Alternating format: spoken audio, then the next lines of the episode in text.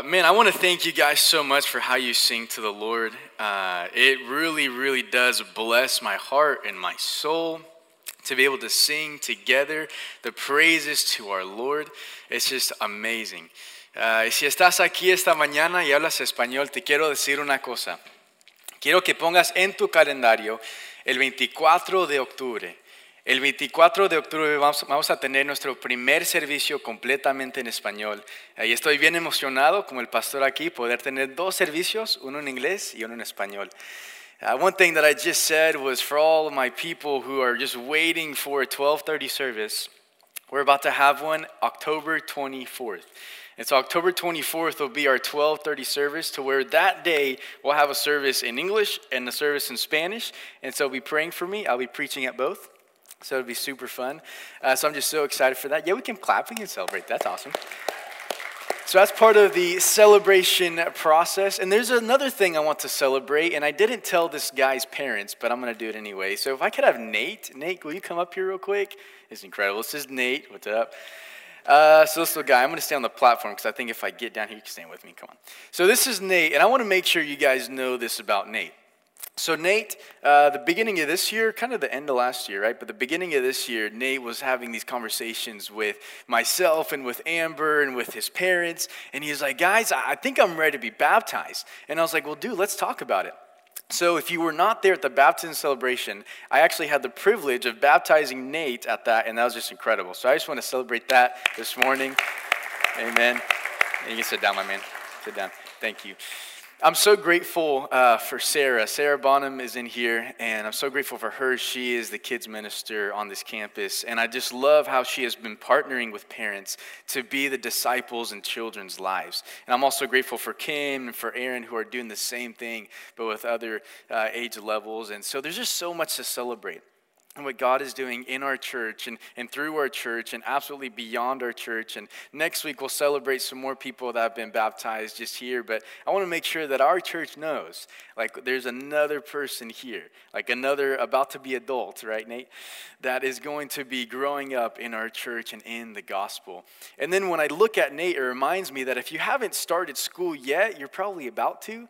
Like, if your kids haven't started school yet, they're probably about to. And there's so much anxiety probably going on, so many questions, uh, so many things that maybe you're worried about. And so I just want to pray for us uh, this morning. I want to pray for you uh, because I know all the things that come with that. I actually just dropped my little brother Caleb off to his first year of college. He's, he's going to be a little freshman. And I'm like, oh my goodness, you're just so tiny, but not, but not at the same time, you're so big. And so I'm looking at my parents and they're just like bawling their eyes out. And I'm like, yeah, we need to pray. we need to pray. And so if it's okay, I'm going to take a moment and I'm going to pray with us and for us. Lord, right now we, we just want to soak in your presence. Lord, we want to proclaim that you are God, that you are almighty. And Lord, whether someone in here is either going to school or they have people in their life that are going to school or going to a different job or maybe just going through a crazy situation, Lord, I pray that anxiety would fall like rain, just fall off. Lord, I pray that maybe the depression that is felt or that they had that would just fall off like a backpack. Lord, I pray that this would be a moment in their life that they would learn just how incredible you are and how you are so trustworthy.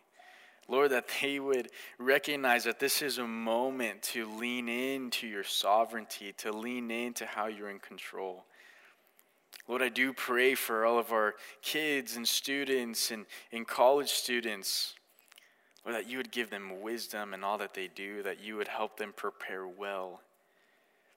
And Lord, I do pray for the parents, God, that their prayer life, that their prayer life would just be so powerful, that their prayer life would be fruitful that their prayer life would become stronger as they pray and pray for their kids. Lord, thank you for everything that is so worth celebrating. God, I, I, I, think of how when school comes, so much more programming comes in our church. And so, God, I do pray for this upcoming Wednesday that we will be teaching a second language to people. Lord, I do pray for our preschool and our kids and our youth programming that will happen. Lord, I pray on how we will be serving our community. I, I pray for this Friday and how we're going to have another Noche de Vida, this worship night that's all in Spanish. Lord, you are almighty and you are all good, and we will trust you in every situation. In Jesus' name I pray. Amen. Amen. Okay. I know I needed that. Did you guys need that too? Yeah, yeah, you're with me. You're with me. Uh, so, like you saw in that video, we're going to start a new series. And in this new series, it's going to be called Re Envision. And we're going to be looking at the book of Ezra together. Uh, and as we look at the book of Ezra, we're going to see a couple of things happening. But there's this big picture I want you to see in the book of Ezra. The book of Ezra is this entire picture of the rebuilding of the temple the rebuilding of the temple in Jerusalem. And we're going to see how this moment of rebuilding the temple is going to reshape Israel, and they're gonna, it's going to reshape them in such a way that they're going to have to re envision what it's like to worship the Lord coming back home because they've been exiled. So they're going to come back home. They have to re envision what it's like to worship here in their place because they've been exiled for 70 years in a way, what I want us to get in this series and re envision is that maybe what the Lord is going to teach us is that we have to re envision the mission. Re envision the mission. Maybe it's re envision the mission of our life, re envision the mission of worship, re envision the mission of our church. Because God does put these moments in our life that we have to rethink or re envision what all of this looks like and say, okay, Lord, redirect me man, give me just a sense of refreshment of which way I need to go. And so we are going to be in the book of Ezra, and Ezra might be a little hard to get to, so be uh, free to look at the table of contents and say, okay, I need to find Ezra. But I want you to go ahead and try to find it uh, with me. And we're going to start reading in verse 1. But before we get there, I'm going to give you a lot of context and a lot of background, if, that's okay. I'm going to give you a little bit more than we usually do here, so it's going to sound a little bit like teaching. But that's okay. Take some notes. It's a great time. So here's the context I want you to have in the, as we read and as we think, because if you don't get the background and the context, you're going to miss out on a whole lot of things. So here's, here's number one. This whole background and context is that the people of Israel were in Jerusalem and they were having a great time. You know, they were worshiping the Lord. But in typical human fashion, in typical Israel fashion, they, they, they disobeyed the Lord. They didn't trust the Lord. They separated themselves from the Lord.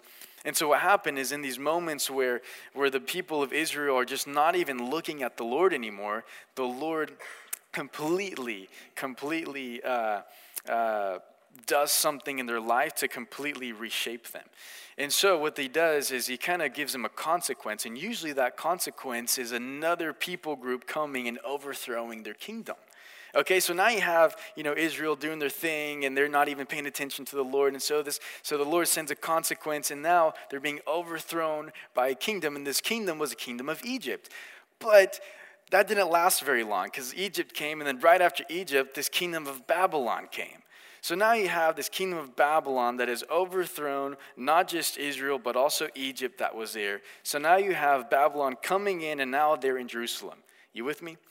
So they're in Jerusalem and they're, they're hanging out, they're doing the thing. And what happens is that there's this king, and his name is King Nebuchadnezzar.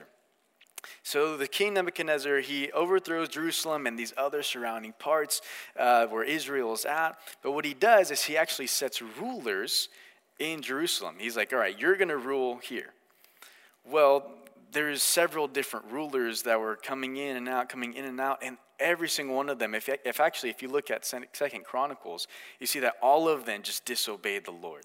And all of them were not doing the right thing in the eyes of the Lord. But there is this one ruler this one ruler who disobeyed the Lord so much, and this one ruler who disobeyed King Nebuchadnezzar so much that King Nebuchadnezzar was like, you know what? I'm going to kick all of you out. Like, all of you don't even deserve to be here. So, what he does is he comes in and he shows that ruler what's up. He's like, yeah, you're not ruling anymore. Kicks him out, but then he gets all of Israel, the people of Israel, is like, yeah, you're out too, and takes him with him. And so King Nebuchadnezzar takes their treasures, takes their possessions, takes everything that they have, and brings it to them uh, to this area where Babylon was at. You could say that King Nebuchadnezzar is like, okay, it's enough, let's go. So then, in this moment where King Nebuchadnezzar has done that, and now Israel's like over here rather than in Jerusalem, it's been like 70 years. So, can you imagine someone taking you out of your home for 70 years? It's like saying, okay, all of you, I know you live in the Tulsa area, but we're going to Canada for 70 years. So, they took them out, and after those 70 years, even though the king of Babylon, even though Babylon was this ginormous, gigantic kingdom, was so strong, they were actually overthrown by the Persians. And this is really where we end up in Ezra chapter 1 where the Persians have now taken over and, and, and have now uh, are in this, in this place with uh, where the Babylon were at, but then they also took over all of Jerusalem and all of this area. So now you think the Jews the people of Israel are now being, in a sense, conquered and overthrown and ruled by the Persian kingdom. So that's a lot of context, a lot of background, but you need to know Israel has not been in their place for 70 years, and now they're being ruled by the king of Persia.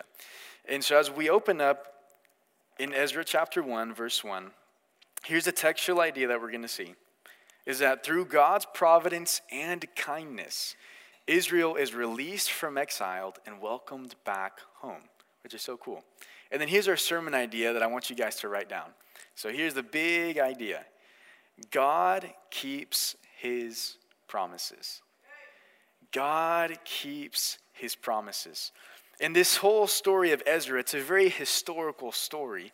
And throughout this whole story, we're going to see that God keeps his promises time and time again. And what we're going to do, we're going to actually read chunk by chunk because we're going to be looking at chapter 1 and chapter 2. So we're not going to read and stand up and read all both chapters, but we're just going to read chunk by chunk uh, together. So the first thing that I want us to see together in, in verses 1 to 4, verses 1 to 4 is this. This is our first point of explanation. The first thing that we see is a historical proclamation. A historical proclamation. So I'm going to start reading in verse 1 and read all the way to verse 4. It says this In the first year of Cyrus, king of Persia, remember they're ruled by the Persians, in order to fulfill the word of the Lord spoken by Jeremiah, the Lord moved the heart of Cyrus, king of Persia, to make a proclamation throughout his realm and also to put in writing. This is what Cyrus, king of Persia, says The Lord, the God of heaven, has given me all the kingdoms of the earth, and he has pointed me to build a temple for him at Jerusalem in Judah. Any of his people among you may go up to Jerusalem in Judah and build the temple of the Lord, the God of Israel, the God who is in Jerusalem, and may their God be with them. And in any locality where survivors may now be living, the people are to provide them with silver and gold and the goods and livestock with free will offerings for the temple of God in Jerusalem.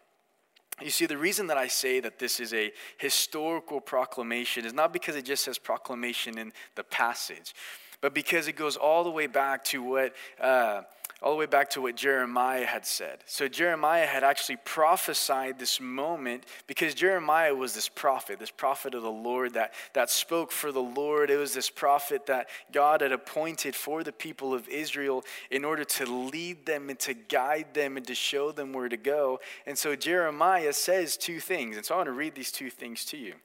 So, Jeremiah chapter 25 verse 11, he has this first historical proclamation. He says this This whole country, talking about Israel, this whole country will become a desolate wasteland, and these nations will serve the king of Babylon 70 years. Interesting, right? So Jeremiah says, hey, they're going to serve the king of Babylon 70 years, and then what happens? They serve the king of Babylon for 70 years. They were exiled. Then Jeremiah chapter 29, verse 10 says this this is what the Lord says When 70 years are completed for Babylon, I will come to you and fulfill my good promise to bring you back to this place. You see, the Lord promises, hey, this is going to become a desolate wasteland. But then the next thing that he promises is, no, I'm going to bring you back.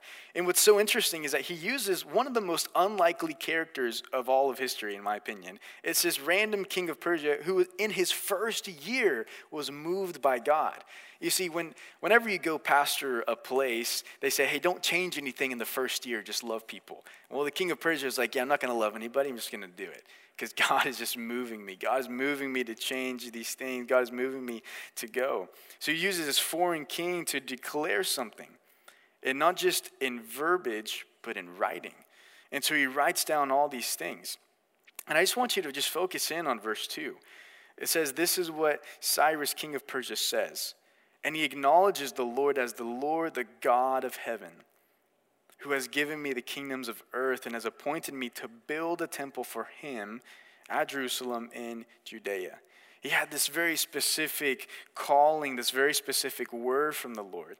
And then he gives this invitation in verse 3 to anybody. He says, Any of his people, any of God's people among you may go up to Jerusalem and Judah and build the temple of the Lord. You see right there, build the temple of the Lord is this whole thing that we're talking about in Ezra, that it's all about the rebuilding of the temple that had been destroyed. And then in verse 4, and in any locality where survivors may now be living, the people are to provide them with silver and gold, with goods and livestock, and with free will offerings for the temple of God in Jerusalem.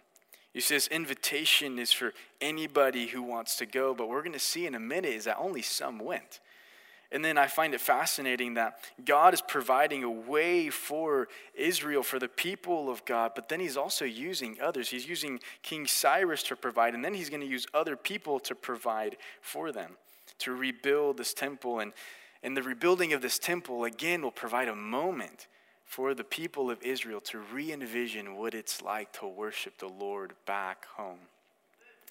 So God is providing all of these things for Israel. And, and I'm, I'm, excited to look at the rest of it because what he provides is something that is more than I think anybody could have asked. And so, right here, just in this little moment, we're able to see and, and, and just witness the Lord absolutely keep his promise.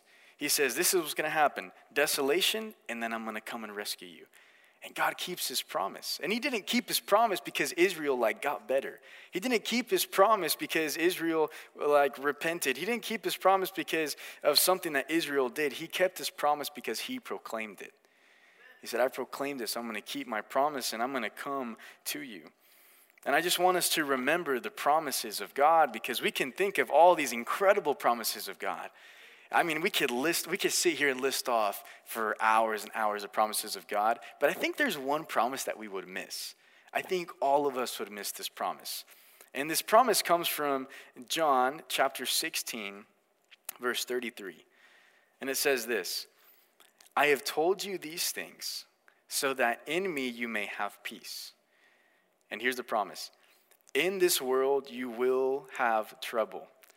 Doesn't that sound like the first promise that God made to Israel? Hey, your place, your home will be a desolate wasteland, good for nothing. But I'm really glad because it, it keeps on going. It says, In this world you will have trouble, but take heart. I have overcome the world. I have overcome the world. He says, Have peace, take heart.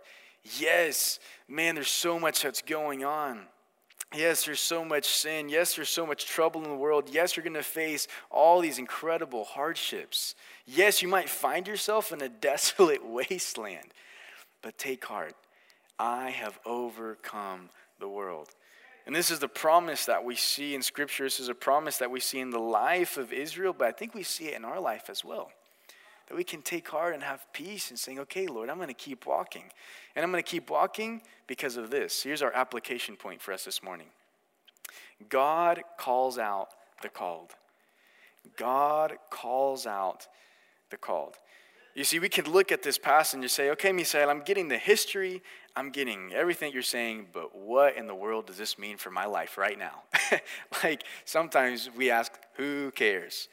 But God cares, and we should care because God calls out the called, and that's what we see as an application here. Because think of who is the called. And so, when you think of all those who were in exile with Babylon, when you think of all those who were in Jerusalem, those were people who were called the children of God. So, the called are those who are called children of God. In our context, you could say that all those who have put their faith and trust in Jesus as the Lord and Savior of their life are the ones who are called, called to his purpose, called to his will, the ones who are called children of God. And so I want you to notice just once again that the Lord even uses the most unlikely person to call out the called. And so, what does it mean for, for God to call out someone? What does it mean for someone to say, Man, I'm calling on you? There are other people, maybe in the church realm or maybe people around you, that say, Well, that's called a calling, that God has a calling on your life. God has a calling and is trying to, to direct you in this, in this general sense of, of where to go. And here's how I can here's how I usually define calling to somebody. A calling is kind of like God saying, Hey, I need you, let's go. So when you think about a calling, think of it that way, where God is looking at you and saying, I need you, now let's go. Let's do this thing. Because that's exactly what God is doing right here. And the question for us this morning is what is God calling you to do? What is God calling us to do? You know, maybe this past week or this past month you've been wrestling of saying, Lord, where are you calling me? Where are you telling me where you're looking at me and you're saying, I need you? Let's go. Where are you guiding me in this direction? Where are you guiding me in this general way? And maybe, Lord, as you're calling me to walk in this certain direction, are you asking me to re envision uh, what it's like to worship? Lord, as I'm walking in this, in this calling, are you asking me to re envision what it's like to lead? What it's like to lead in my home? What it's like to maybe be in the church or be a part of the church? Lord, are you asking me to re envision what it's like to give or to go or, or to move or to make disciples? Because it's that humble heart of saying, Lord, where do you need me? That the Lord is calling and saying, Man, I need you. Let's go. Let's do it. And what I love about the Lord, I mean, you can see it all through here, is that God doesn't call us to a place that He's not already at. And God doesn't call us to, to do something in which He's not already moving. That's what He's already doing. He's like, hey, come join me. That's why He says, I need you. Let's go. Let's go. I'm calling you to do this. And, and maybe you might be asking me, said, well, how does God call? Like, I just don't get it. Like, I, I need your help understanding that. Uh, well, I want to just share a little bit of my story. Uh, I know I've shared a lot of stories about my life, a lot of stories about my family. Uh, but one story I don't think I've shared yet is how the Lord called me into the ministry. And and this story, it's really funny because at that moment, I didn't know what to call it. Like, you have to understand, I grew up in a very, very, very small church, and we only spoke Spanish, so we never used the word called or calling into ministry. And so I remember being 16 years old, and I was in this worship service, uh, and I was just worshiping the Lord, and I was like, Lord, man, you're incredible. This is amazing. And in this moment, I was fighting and wrestling even with myself. Because at this point, I was 16 and I was thinking, okay, what am I going to do with my life? What am I going to do in the future? And so I was thinking, okay, maybe I can be uh, an architect. Maybe I can be someone who's a physical therapist. Maybe I can like write code. I don't know. I, I can. I just want to do all these things. So in my mind, I'm worshiping, and then these thoughts are coming in. I'm just wrestling, and then all of a sudden, I can't. I, I don't know how else to describe it to you. But all of a sudden, I, I have these thoughts where God is telling me, no, Misael, you have to use all of who you are and all of what you have for my glory. And then I just, I felt as if the Lord had just like grabbed my shirt and it was just like pulling me and just pulling me and saying, I need you. Let's go. And I was like, but, but Lord, I don't know what that means. Like, what does it mean to use all of what I have and all of who I am for your glory? He's like, look, I'm not asking you to understand. He goes, I'm asking you to obey. I'm asking you to walk with me and, let, and let's go. He's like, You are called my child, and I'm calling you out right now. So let's do this. And so that for me was my experience of how the Lord called me into ministry. And at that moment, I didn't know what to call it. It wasn't until later that I had different mentors that said, Misael, this is exactly what happened. The Lord is calling you to ministry. And I said, wow, like, can I go to school for that? And they're like, yeah, you can go to this place called Oklahoma Baptist University. And I was like, stop. Like, people actually go to college to like study the Bible and theology and philosophy. And they're like, yeah, yeah, you really can. I said, wow, that's really cool. And so this Lord's calling was this calling of obedience of saying, Lord, I don't know everything that it takes, but I know that you're saying, let's go. And so I'm going to go.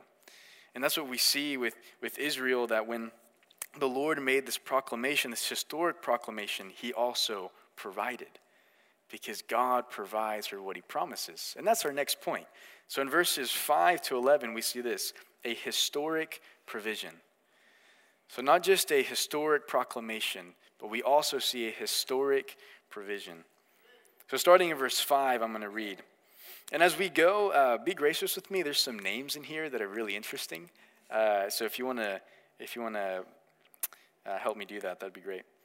So, verse 5, it says this Then the family heads of Judah and Benjamin, and the priests and Levites, everyone whose heart God had moved, prepared to go up and build the house of the Lord in Jerusalem.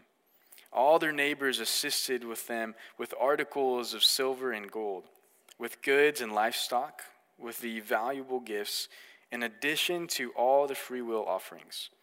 Moreover, King Cyrus brought out the articles belonging to the temple of the Lord, which Nebuchadnezzar had carried away from Jerusalem and had placed in the temple of his gods. Cyrus, king of Persia, had them brought by Mithredath, the treasurer, who counted them out to Sheshbazzar, the prince of Judah. This was the inventory. And then right here you have a list where gold dishes there was 30, silver dishes there was a 1000, silver pans there was 29, gold bowls there was 30, matching silver bowls, got to be matching, 410, and other articles which were 1000. In all, there were 5,400 articles of gold and of silver. Sheshbazzar brought all things along with the exiles when they came up from Babylon to Jerusalem. So, in this whole thing, you see that God is just absolutely providing. That he keeps his promises, and not only does he keep his promises with his proclamation, but he keeps his promises through how he provides. He's like, man, I'm going to provide for you all these things. And he not, and God not only moved in the hearts of uh, the heart of the king, the king of Persia, the king of Cyrus, but he moved in the hearts of people. It says right here that people were moved by God to go build the temple for God. And it's just incredible to see how the Lord moved in them, not just to go, but there were other people who were moved to stay and to give. And so there were some who said, Man, the Lord is telling me I need to go build. And some were saying, Okay, well, the Lord is telling me I need to give. You have to remember they've been in this in this place for 70 years. So I'm assuming some were just like, Well, this is my home. Like that's not really my home. So I'm just gonna give all this to you. And so they were giving, in, in verse 6, it says, All their neighbors assisted them. All of them with silver, with gold, with livestock and goods and gifts. And then, and then I want to highlight this. In verse 6, at the very end, it says, in addition to all the free will offerings. You see, you might read that, but it's a beautiful detail that the free will offering was actually just a typical offering that everyone would give. That was like, you could say, the bare minimum. The free will offering, boom, that's my bare minimum. You could say, uh, in our context, like that's my 10%.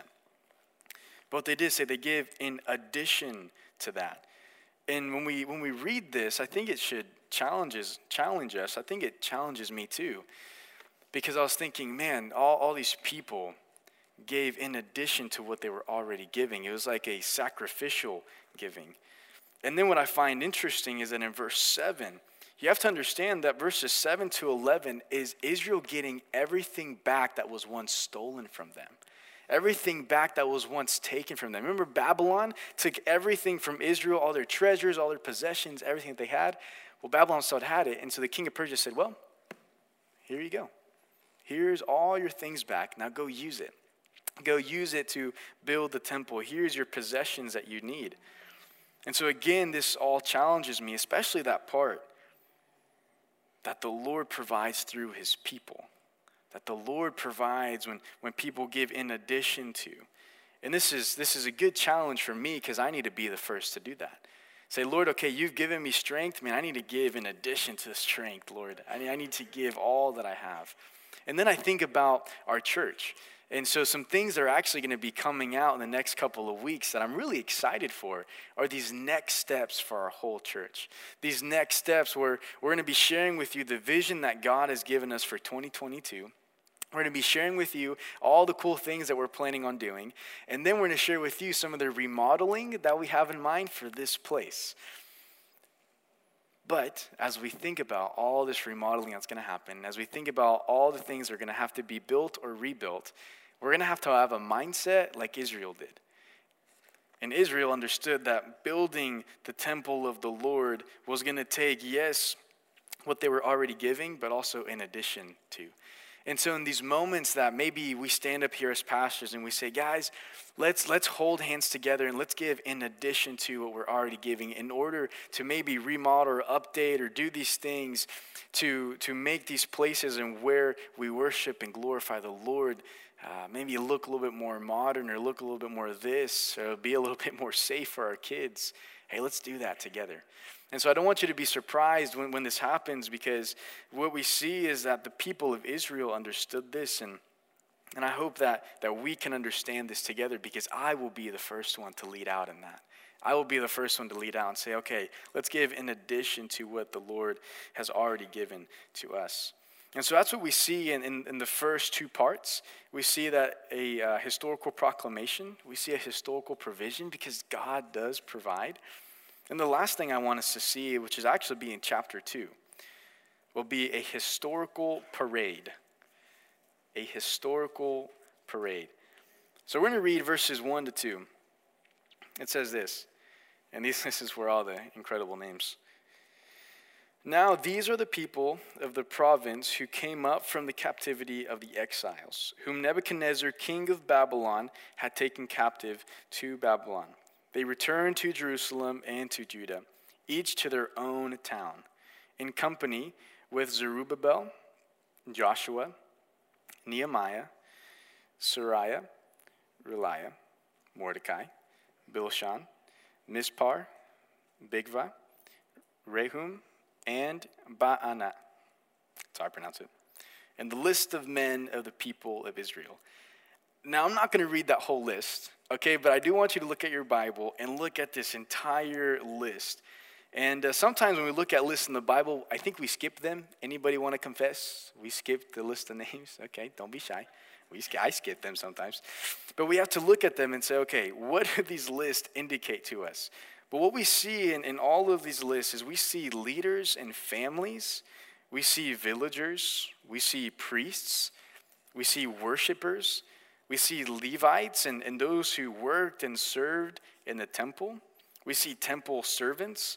And what's really interesting is kind of like at the end, around like the 60s, like the verse 60s, we see people that didn't uh, they weren't able to point to their descendants and they weren't able to point to their lineage and so they were declared unclean like they're like yeah you can't tell me who your mom or grandfather or great great grandfather is so you actually can't work in the temple anymore. Uh, so you're considered unclean and you can't work here. Uh, see you later. And so for me i just think that's absolutely hilarious it's like man i'm glad i don't have to i don't have to do that. But i think someone someone lost the paperwork. And so when we look at all these, we see people who, from all kinds. And then I want to point your attention to verse 68. Verse 68 is what I call the receipt. Here are the receipts. So show me the receipts. Here it is. So when they arrived at the house of the Lord in Jerusalem, some of the heads of the family gave freewill offering toward the rebuilding of the house of God on its site according to their ability, they gave to the treasury of this work. So this is all in total 61,000 darics of gold, 5,000 minas of silver, and 100 priestly garments. So I don't really know how much money this is today, but 61,000 of anything is a lot, okay? 61,000 of anything is a lot, and 5,000 of anything is a lot. And priestly garments, 100, sounds excessive right? That's, that's a lot of priestly garments. But they gave all these things, they gave so much in order for this to work. So these are receipts. And then in verse 70, you see the people who settled in the town. So in verse 70, it says, The priests, the Levites, the musicians, the gatekeepers, and the temple servants settled in their own towns, along with the other people, and the rest of Israelites settled in their own town. That's a lot of history to take in. But here's what's incredible about even just that ending part What's incredible is that because it's a historic parade, it's almost like a second Exodus. So think of the first Exodus that happened. The first Exodus we see in, in, the book of in the book of Exodus, where these where these people of, of Israel, these people of God, they were in Egypt and they were enslaved. They were, you could say that they were people who couldn't escape, but then God freed them. God freed them after all of these years, and He took them and He took them out and into the desert. And there was this beautiful parade of people that came out of Egypt. In the same way, you have these people in this area where Babylon had placed them, and now you have all of these people parading out and just celebrating and cannot wait to get back home. And so, what does this mean for us? When we look at all this, when we see what God had done, had done in their life, and now they're parading out, what does this mean? Well, you could say that these people were captives, right? So here's the application for us from all of this is that not only does God call out the, the called, but God calls out the captive. Think about that. God calls out the captive. Maybe you can think in your life at some point where you feel like you had just been enslaved or captive to sin where sin was just entangling you. You were chained up in sin. You see, all of us have been there. All of us have been there. I've been there myself. You see, part of my story is, is when I was about seven years old. I remember also being in, in this worship service. And I've always been a really deep thinker, just thinking about life and thinking about what happens after I die, uh, what happens if I never existed, all of these interesting questions about life. But I remember at seven years old, I, I was listening and I was, and I was just hearing the reality and the truth about how Jesus is the only way. And that without Jesus, we are captives to our sin. We are enslaved to our sin and we are chained to our sin. And it is Jesus and Jesus alone that sets us free. He is the only one with the power to break the chain. He's the only one with the power to say, Yeah, let's go. He's the only one with the power and the way and to say, Man, I've given you a gift. If you just accept it, you can walk in freedom. But as human beings, it almost seems like we like to hold on to the chain, right? So we've maybe, maybe the Lord has saved us from, from this captivity of, of eternal death, eternal separation from Him, but sometimes because we come from the kingdom of darkness, Sometimes we're walking in the kingdom of light and we like to look back at the kingdom of darkness. We like to look back and maybe kind of inch our way and like grab the chain and say, no, I kind of like my chain. I kind of like that sin I'm holding on to. But you see, even at seven, I realized something. I realized that I can't and God can. And that simple statement when I was seven has still resonated with me today. Because I just want you to think of all the situations maybe you've been in, and you just need that little reminder that you can't, but God can. When it comes to salvation, you can't, God can. When it comes to that situation in your life that you've thought of in this moment, you can't, but God can. Maybe you're thinking of that impossible task and, and maybe thinking, Lord, if you don't come through, this will not happen. Well, that's exactly right, because we can't and God can.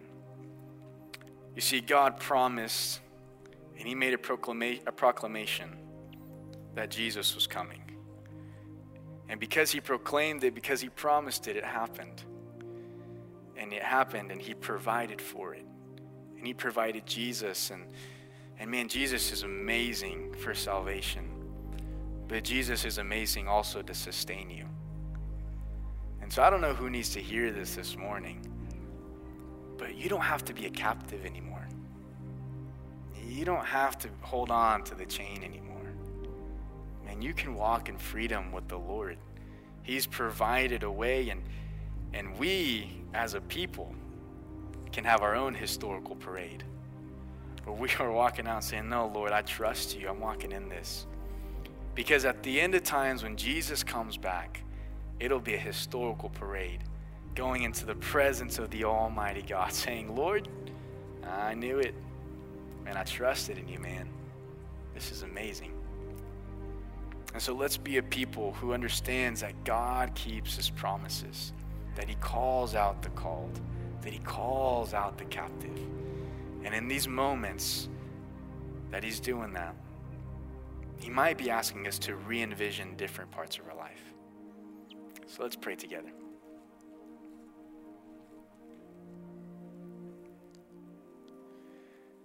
Lord, you are the God of, of promises.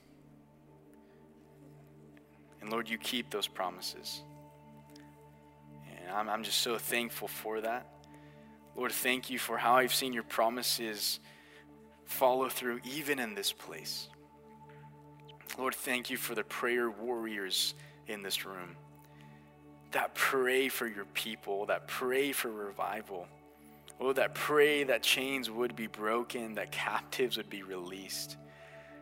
Lord, that people would be called out in your name to say, I need you, let's go.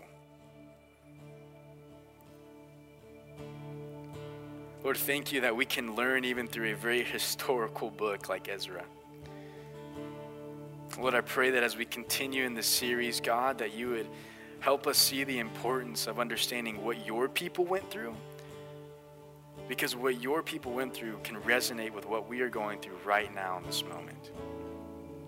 People who need to be released, to have an exodus. Lord, thank you so much for everything that we can celebrate because ultimately, Lord, it all comes from you. Because you are great and you are mighty. And Lord, we will not stop celebrating you until the day we die. We will not stop celebrating you, Lord, ever. Because you are worthy of it all. In Jesus' name I pray.